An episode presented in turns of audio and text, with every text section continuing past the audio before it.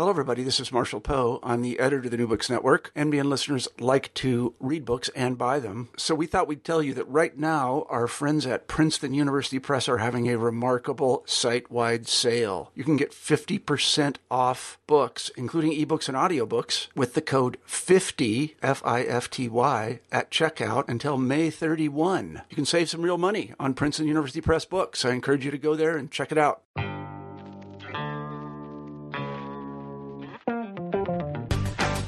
Welcome to New Books in Critical Theory. On this episode, I'm talking to Professor Jean Chalaby about his new book, The Format Age. So, welcome to New Books in Critical Theory. On this episode, I'll be talking to Professor Jean Chalaby, who is a Professor of International Communication in the Department of Sociology at City University of London. And we're going to be talking about his new book, The Format Age, Television's Entertainment Revolution, which is published by Polity Press. So, welcome to the podcast. Well, Dave, thank you very much for having me. This is a fascinating book. I think I said to you earlier, it's made me think again about how I watch television, where the kind of things I'm watching on television have come from, and also introduces, or perhaps reintroduces, a different theoretical framework for understanding TV. So we're going to talk about all of that. But before we do, it'd be really interesting to hear a bit about your kind of general interests and where this book came from and how it connects to the work you've been doing in communication studies. Yeah, my previous book was on international channels in Europe and worldwide, so in entertainment primarily. I did touch on news. I've done a lot of work on channels like Discovery, Disney, MTV. I thought that would a continuation of this work towards more understanding in depth of the structure of global flows in the contemporary world. I guess the kind of the really obvious thing to ask about the book is, what is a TV format? What are we actually talking about? Yeah, it's a good question. It's a very good question. There's many things in the TV format. The first thing in the TV format is the right to do a remake of a show in another territory. So it's at the first level is what it is. It becomes what you do with a format. It becomes an adapted version in another territory of an existing show. So that's what it is. But it also many things. It's also a proof of concept, because practically broadcasters acquire a license for a format because the format has been successful elsewhere. So if you acquire, a talent competition like Strictly Come Dancing, it will come with huge Bible ratings and tells you how it has performed, in which territories, with which audience, and so on and so forth. So it's a proof of concept, and why is it very successful in the industry? Because broadcasters use this to de-risk, as they call it, so it's like de-risk a schedule. So they know it comes to the proof of concept. But it's also a recipe, and that's a very common definition, whereby you have a kind of cake recipe, and you can mix it with local ingredients. So the recipe is kind of global. That's what you have to do. You have to show these rules and follow these rules, and then you can add the local ingredients. So you get local elements and a global aspect. This is why people call it a hybrid or transnational. My favorite definition of a format is is engineered drama. It's guaranteed drama. So you invent. It's like a sport. It's like football. You have in a football game, everything is set. The rules, the team, the number of players, the duration, the size of the pitch, everything. The rights are sold 3 years in advance, and of course the fans come. It's guaranteed. You set the drama, and you got the rules, maybe the offside rule to make it more exciting. So everything is engineered drama, and a format is exactly the same. You make up rules to engineer drama. So it's kind of managed unpredictability. You make something exciting and predictable within, but it's managed. So they gave an example of Wife Swap, for instance. If you invite a spouse with no kids and a spouse with 5 kids, just before the ad break, you guarantee tears or drama. You guarantee this. So basically, it's having drama, but making sure the cameras are here. And that's probably the best definition of a format. It's like a sport, really. And you engineer drama. It's make sure, quite often with real people, if you have no script. I know there's a lot of rumors about how scripted are reality TV shows. And some are a bit scripted, mostly the relationship shows, like maybe the dating shows, but realities tend not to be scripted, so they don't have the time, and we just invite exciting people. You have a nice precinct where you take people out of the comfort zone, maybe a dinner party or a hospital or something like this, and or school, and then you got drama naturally. But you just have to make sure that the cameras are rolling. There's no doubt as well, above and beyond those three definitions, that they're big business. You know, there's a lot of money to be made. And I think that is one of the reasons that you've got a very particular theoretical framework in the book. I guess one way of thinking about understanding television would be through a kind of cultural or media studies lens, you know, thinking about the content or maybe reception by the audience. But you do something quite different. You're interested in, I guess, the kind of political economy of format trading. And, I mean, just kind of, you know, picking out a couple of things, global value chains, world systems theory, the NL school, you know, there's a kind of whole range of different theoretical starting points. And I think to pick up on one of those would be really interesting. Why is it that you think the kind of the global value chain is that's the kind of, you know, the key way to explain both, you know, the kind of the rise of the format, but also why the format is such a big business? That's a good question. I'm going to start with the theory bit a little bit. I've always been interested in, I'm going to say a bit something personal, I always loved the Annals school for two reasons.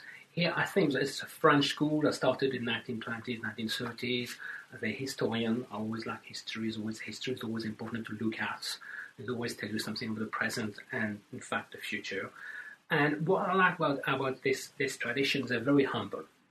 You know, it's this, for me, that was very this position of humility. Let's look at the data.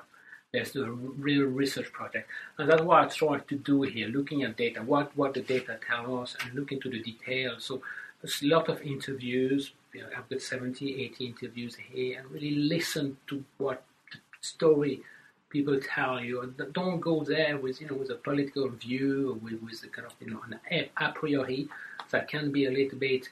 So for me, it's a way of telling a nice story. It's not my story, it's not what I believe, you know, but it's driven by data. And also, you look into details and small things, and if you add all these details together, you can tell a beautiful story. One of the annal books from Brodel or Fair, Martin are absolutely beautiful. The invention of the book is probably one of the best books ever written in media and communication. It's how the printing was invented and the impact of printing on civilization. But they made it very clear, even Martin and Lefebvre, that really the book was a commodity. Printers were having printing workshops in Paris and then Oxford and Cambridge, London, to make money. So there's this combination of social change on a massive scale, but small workshops of 2-3 men trying to make ends meet by printing pamphlets or whatever they could put their hand on. I love this, you know, this story. It's not the kings and queens of the world, it's the story made in Holborn, in, you know, the small, in Fleet Street, you know. I love this, so that's what, and I love this. And an art school rounded one of the disciples of Brodel was Immanuel Wallerstein. I became a concept in the mid-1980s of commodity chain, global commodity chain. He wanted to demonstrate that capitalism started in the 16th century, and to do this, he constructed two chains. One was the wheat chain, and the other one was the naval boats, the Dutch boats, trading boats. And he said there was his boats, material come from all over the world, and so on and so forth, and blah, blah, blah. And so I thought that was fascinating. And Immanuel Wallerstein, his idea of global commodity chain, was picked up by a few people, but mostly Gary Gereffy, who is now at Duke University, who has been working on this for decades now, and they came up with the concept of global value chain. And global value chain thought is absolutely ideally adapted to this format business. I think maybe one of the first studies in media studies that use this theoretical framework. And the global value chain, basically, you look at different value-adding sequences in the production of a commodity, which can be a laptop, a car, a book, or a TV show. Now you look at the different value-adding sequences. And in case of TV format, it's very clear that what happened, mostly in the US, but very clearly in the UK, is the emergence of a TV production sector. It's companies that, like RDF at the time, Action Time, what was some Remarkable, Basel, all these companies were specialized in creating TV shows. And they were selling this primarily to Channel 4 and progressively a bit more to the other public broadcasters, BBC and ITV.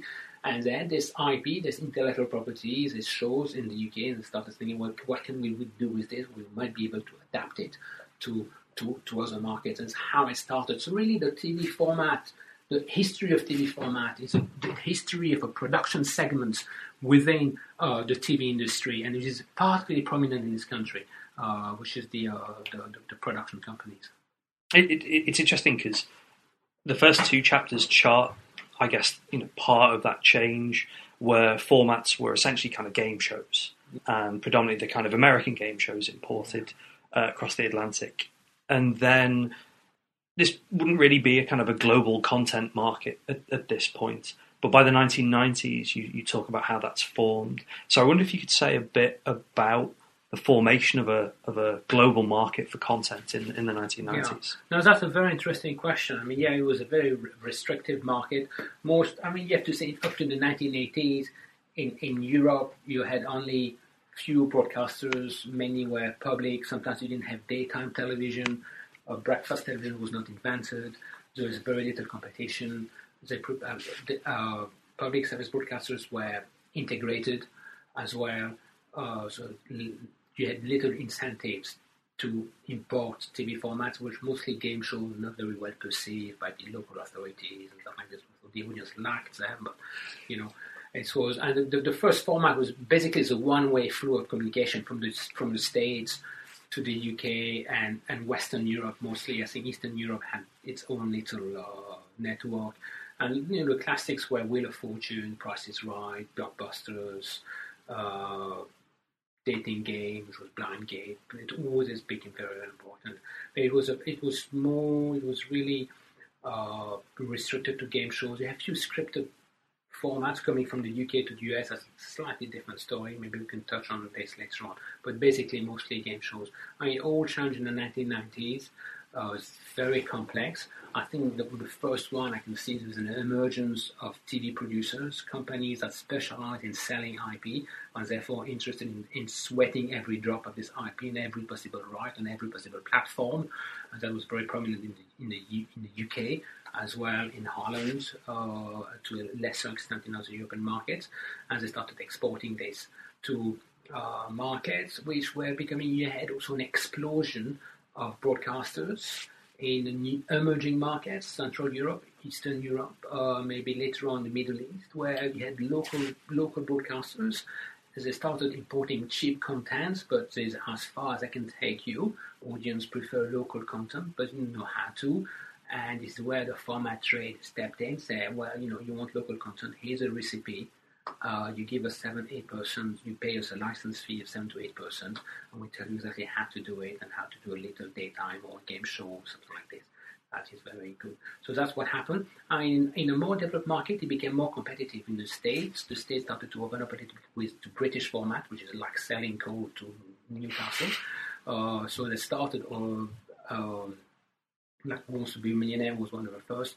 Peter Balzac before sold Ready Steady Cook, that became huge on the Food Network. So it was quite competitive, and American broadcasters, as they are now, started to be interested in importing IP that had proof of concept. This is why this show is working, because it's structured to work, and that became important. But this principle was also important in Western Europe, where increasingly broadcasters, when you had opening up, deregulation, liberalization, more trade, and broadcasters increasingly wanted to build an audience. And I think the third or fourth interesting aspect of what happened in the 90s was very important in the formation of global market, global content market, is the emergence of new genres.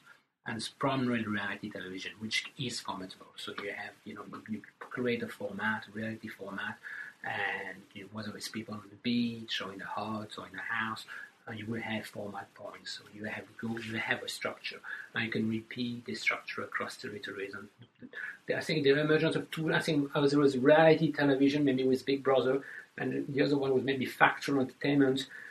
Started with seeing people like with very British. They started doing, shows in airports or train stations, and Stephen Lambert said, "Why don't we set the situation ourselves?" And that became faking it was among the first. So you set the situation. You're gonna fake. You're gonna pretend to be a sports coach. You're gonna pretend to be a violinist or what have you. And therefore, as that you set the situation, had a wife swap, super nanny. That became very, very important. And which is in the noughties, they were still selling a lot of game shows, but reality was, I think, the first or second genre traded in the business. So I think all these things, opening up markets, opening up new markets, local broadcasters looking for content, more competition in established markets like the UK, the US, new genres coming, and as well the emergence of the independent TV production sector as well. And within days, you had the emergence in the late 90s of production giants, the first two. One was Pearson TV, which was headed by Greg Dyke. In fact, Greg Dyke bought Fremantle in the States and sports game show producers and formed that what would become Fremantle Media. And the other one was Endemol, which was a merger, 1994 merger between Jean Demol and Van den Ende, and that became Endemol. And they had offices in several territories and starting producing formats. Different territories. I mean, you draw a distinction in the book around a couple of programs that you call kind of super formats. But before we talk about that, I'd just like to pick up on where you finished there about kind of, going into other territories, having offices in other places. One of the things you say in the book in chapter 4 is actually that these flows aren't kind of brand new. They haven't kind of come out of nothing. They actually replicate a lot of existing trade channels. So I wonder if you could say a little bit about the kind of the continuities of the flow of TV formats. Yeah, it's interesting. I mean, there's kind of a myth, in some, circles that, culture is cosmopolitan. I mean, it is, but it's, anything can come from everywhere, and everything is transnational, food is transnational, and, everything flew in every direction. And the reality is not as exciting. It's much more mundane. And in fact, if you look at WTO, the World Trade Organization statistics, world trade is dominated by very few nations, the usual suspects, and China. There's huge inequalities, world inequalities in world trade.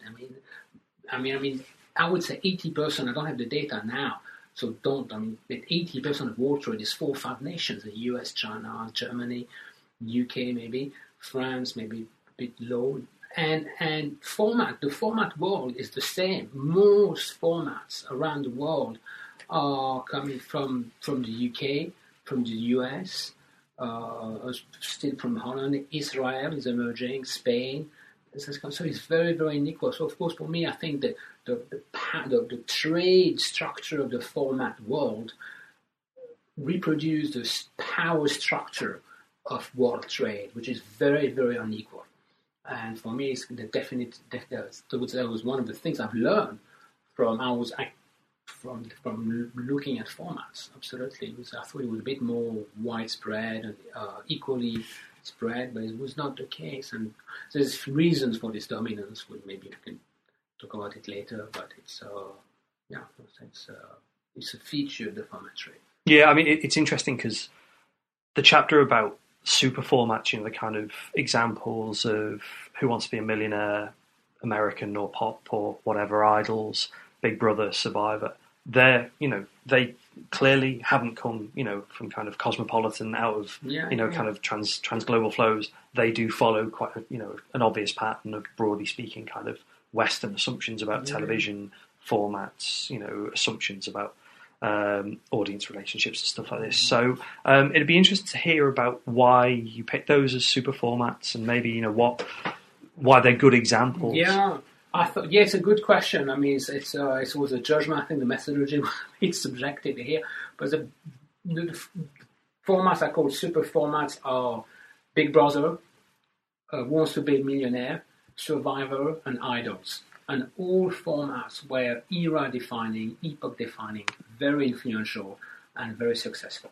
I give you an example with Big Brother. Of course, the concept at the time was shocking for some people, but it's also the use. What was revolutionary about Big Brother was not the use of cameras, but the use of not surveillance. I know a lot have been written about it, but from a more TV trade perspective, is the use of different platforms. And I mean, it would nearly crash the internet. I think in the UK, it was half the internet's traffic at the time was Big Brother. And they were on multi-platform format. They were on terrestrial, cable, and internet. You could also involve in the mobile phone, you could go to call. Wants to be a Millionaire, the same story. A lot of features of Millionaire have survived Millionaire, notably the ABCD, the answers, which it was the first time the answers were on screen, so broadcasters were very scared, but of course when everybody's going to win a million, the answer is there. And Portions had to convince David Liddiman that whereas things are a bit more complicated, why don't we play New Office? So that was, now it's a currency of game show, but at the time that was revolutionary. But Wants to be a Millionaire was very commercial in scope, and they made a fair bit of money with this, and it was the first concept of format as franchise. And you had at one stage, you had 140 product lines branded Wants to be a Millionaire.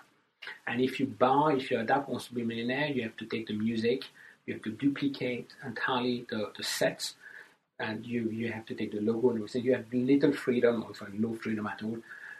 You just have to do your own question, but everything, even the dress, the dark tie and drag, everything is defined. So it's a very clearly defined brand. It was one of the first TV shows that was defined, approached as a brand. And Paul Smith was a businessman, where he retained the ancillary rights. So it's a setup that's quite common now, but at the time it was revolutionary. The next one was Survivor, and along Big Brother, what they did very well, it's almost, I wouldn't say invent reality TV, because reality TV was invented before, but adapted and formatted, if you know what I mean. Survivor took many years to adapt, and it was the first format with Big Brother to have an elimination process. And this elimination process is probably one of the key inventions in recent history of television, whereby you have 15 contestants, and every week you engineer drama, you guaranteed drama because one of them have to leave. So you can do it as you want, you organize the votes, semi-public, no public, all public, nominations, you can do what you want, but the fact one person has to leave, engineer drama, you can have strategies building around this, and makes for exciting viewing. So that Survival was also very key in developing this. And Idol, of course, it was, you had Popstar, so I'm a little bit unfair with Popstar, it was big, and there was a little bit of an issue between the distributor of Popstar, which I believe was Target Entertainment, and were a little bit bullied by Fremantle Media, I have to say, but, they agreed out of court. Popstar was kind of the kernel of Idols, it was a little bit long. It had huge success in Australia, I believe, and later in a few other territories. But Idols was really the juggernaut that redefined the first decade of television with hugely successful adaptations in America. American Idol was the most important, was the leading TV show, the most successful unscripted TV show ever on American television. I can't remember the date. I was quite impressed. The figures quite impressive. Of course, from Idols, you have a lot of singing competitions from X Factor and a few others as well. So that was the template. So Idols was very successful, distributed and produced sometimes by Fremantle Media, and so it was also, so all four formats have been extremely innovative, sometimes difficult to sell, sometimes shocking, but all is their own way. Were very, very, very innovative, and a lot of people have taken things to this day. If you can see the influence, if you watch a new game show today, you can see the influence of Who Wants to be a Millionaire. If you watch a talent competition, you always find the influence of Idols as well in it. So Yeah, so that's why I think it's super formats, and people, a lot of people say in trade and market fairs, what are the new ones and what are the big formats? But yeah, I think you need the technology. You know, what's very important for the talent competitions is digital editing suites where you record things, you can store them on a computer, and if you need to find the first audition of contestant number 86,345, you can find this person. So it require huge computing storage power. I think this reality television relies a lot on this technology. In Big Brother, the same. The storage you're going to have is huge. And if you want to pick up the thread, the discussion, the dispute, or the love interest, then you need to find this in your files. So it requires. I think the next new super format will apply a new technology. So, of course, a lot of people think of social media, but I think it hasn't happened yet. How do you integrate social media within the story?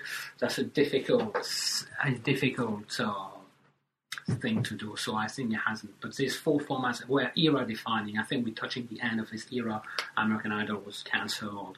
I think in this country, X Factor getting a bit tired. Got Talent getting a bit tired. I mean, boys, they had super 10, 15 years. I mean, it's huge. And it's quite big in still markets. But we're touching the end of this time. But it has been, no one can deny, I think collectively, Got Talent is more than 60 territories, Idols more than 50 territories, and the other talent competitions as well. So they're still very important. And I mean, you talk as well about the impact on how national television industries themselves get transformed. You talk about, the kind of three stages of upgrading a national television industry. And it's really interesting because it's not just the question of what we see on screen having been transformed by these super formats and being transformed by this global trade, but actually the kind of the systems of production get changed as well. So it'd be interesting to hear what the stages of upgrade are and how Great Britain was really crucial in this. Yeah, I think Britain was a world leader. I'm not British, so I can say it, but it's absolutely an absolute world leader. Two respects. If you speak to producers in China, in the Middle East, British producers really reorganized how TV shows are produced. They had a way of doing it, and with the TV format through, it has completely changed. As people came with Got Talent there, with MasterChef, and this is how you do a TV show. It has completely transformed local practices. And the locals are quite happy with it. So it sounds a bit brutal, it sounds a bit imperialistic, but the local industry, it is more efficient. So anyway, that's from there. In terms, you need to, why trade is dominated by few nations, because you need local conditions to be able to export and trade, to perform well in trade. And it's the case in television as in any other industries. And in the case of television, what Britain has is they protect all segments in the value chain. If you look at in most territories, broadcasters are very powerful and can crush the interest of those small guys, which are the local TV production companies. I was speaking to someone from the Middle East there, and the problem why you don't have Middle Eastern formats, because I interviewed producers in the Middle East, they have idea. They say, if a local broadcaster if we present to a local broadcaster one of ideas, they steal it. That's it. So they can't steal a MasterChef, but they can steal our little format. And that's the problem. It's not trade. It's not American imperialism. It's the fact that there is no respect locally for local intellectual property. It's not the case in the UK. I really have to say that the governments, successive governments, have legislated quite cleverly the TV industry since the 1980s, with the formation of Channel 4, against intense lobbying from ITV. Because you could buy, in the late 70s, you could buy TV sets in the UK with ITV2 on the dime. So when the news, they wanted something more flexible, a commissioning broadcaster, so that launched and they had broadcasting quotas, and they had the very famous Terms of Trade, which you know about, in 2003, which says that broadcasters cannot acquire all the rights of a TV show, they can only get the one they need. And that was very important because the IP of these producers became assets they could sell abroad. So that's very important. So you need, when you legislate, you need to legislate for the entire value chain, not only for the big guys. And if you only in food, in the food chain, if you only listen to the supermarkets, you wouldn't have a farmer standing in this country in not in 5 years, in 5 days. That would be it. There's no agriculture. You need to legislate for and in this country they do it very well. Oh, I think you can even see this with the BBC white paper. I mean, not everybody is happy with it. Some people are okay with it, I think. I think the BBC is not complaining too much. I know it from good sources. But the independent sector is very happy because it's opened up most of the BBC output to the independent sector. So from a BBC perspective, I think BBC played, I defended the BBC. I submitted a paper to the BBC. It's very important to have a strong public service broadcaster, which is one of the best broadcasters in the world.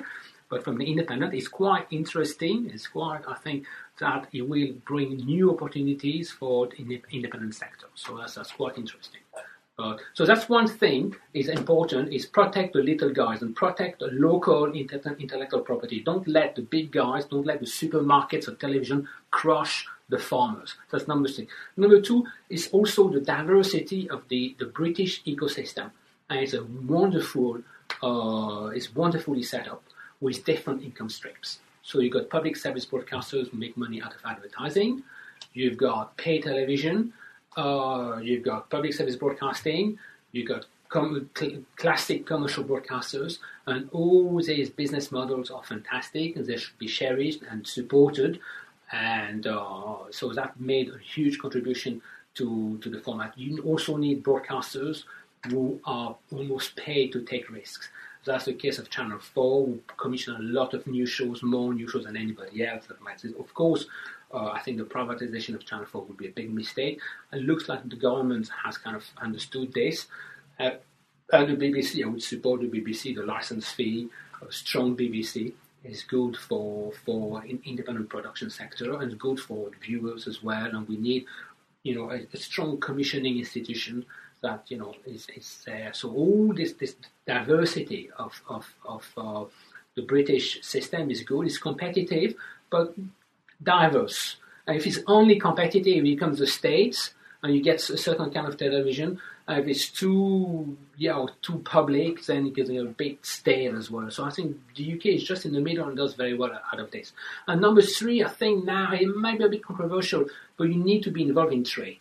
You learn a lot. If I've done interviews in the Middle East now, in Africa, and they love adapting Western formats because they learn a lot of skills.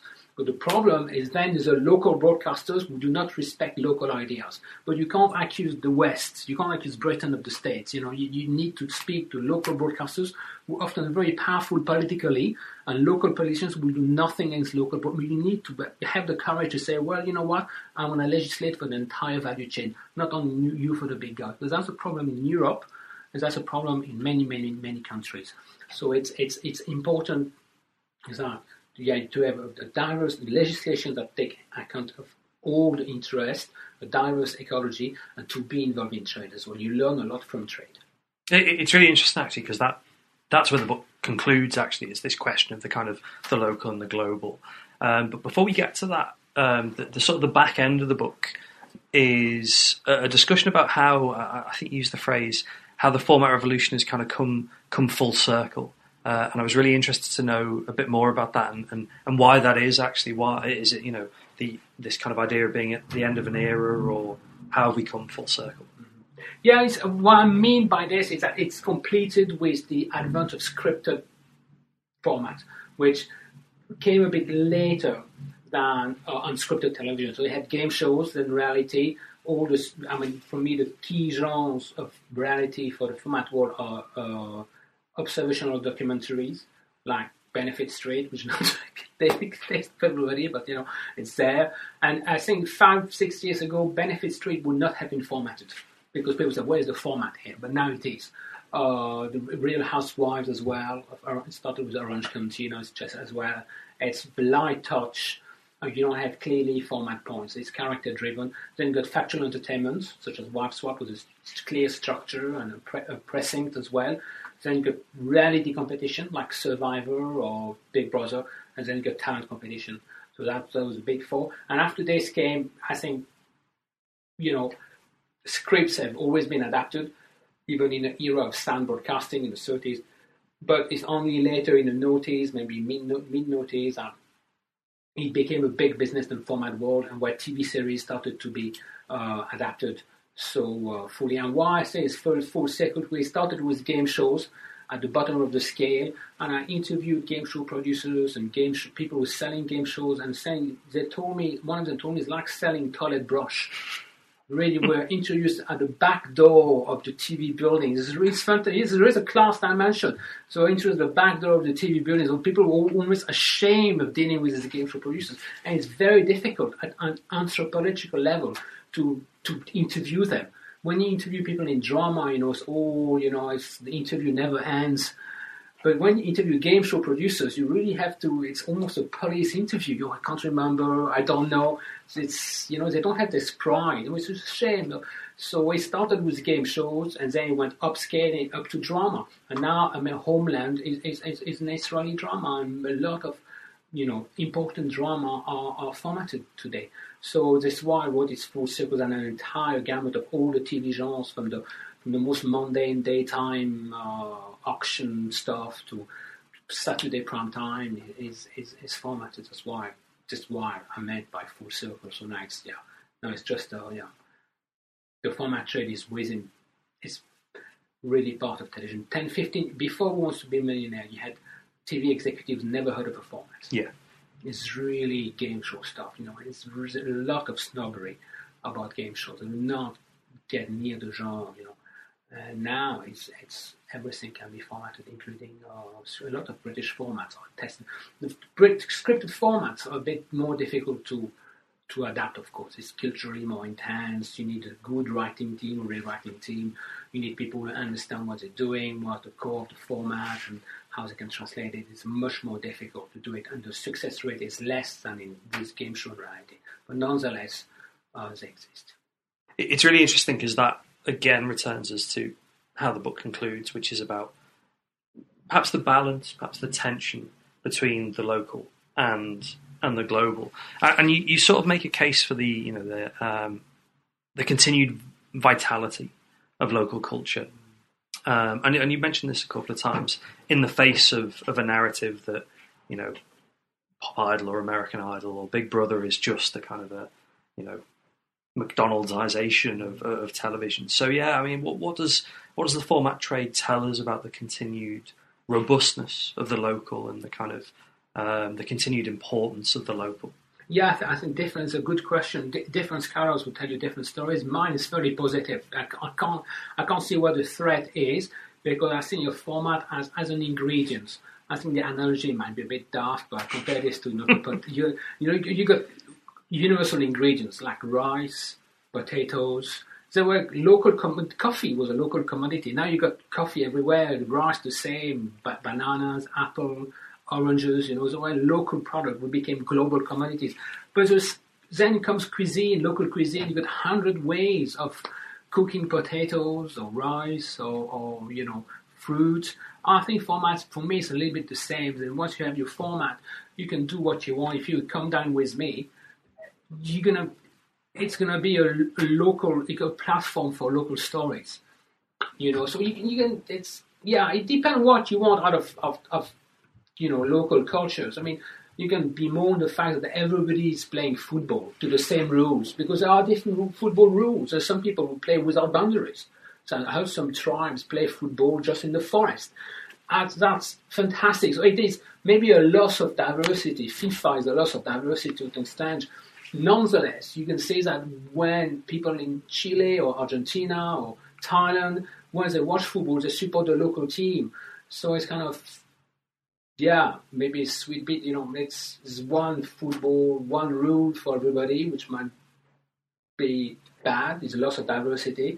But on the other hand, the locals do support the team. And with format, it's the same. You know, you watch local contestants. I think he did well. I mean, some languages may be a bit on the threat, and if you have reality television, it makes those local cultures more vibrant. You know, if a Big Brother in Hungary, in the small markets, where maybe the young people identify more with the local culture. I really think it's a platform for for local languages and local culture, and I think it's a positive story. And then, if you're lucky, the locals can create their own formats or even very close to this. I think the formats have helped local cultures be more relevant to a young audience. And it's, you know, sometimes a local culture can be a bit stale or a bit literary or a bit too wordy, and it's, I think, overall, for me, the format trade, it's positive, you know, because you do what you want with the format. And so that's why I think the conclusion of the book is quite positive. Thanks for listening to New Books in Critical Theory. I've been your host, Dr. Dave O'Brien. On this episode, I was talking to Jean Chalaby about his new book, The Format Age.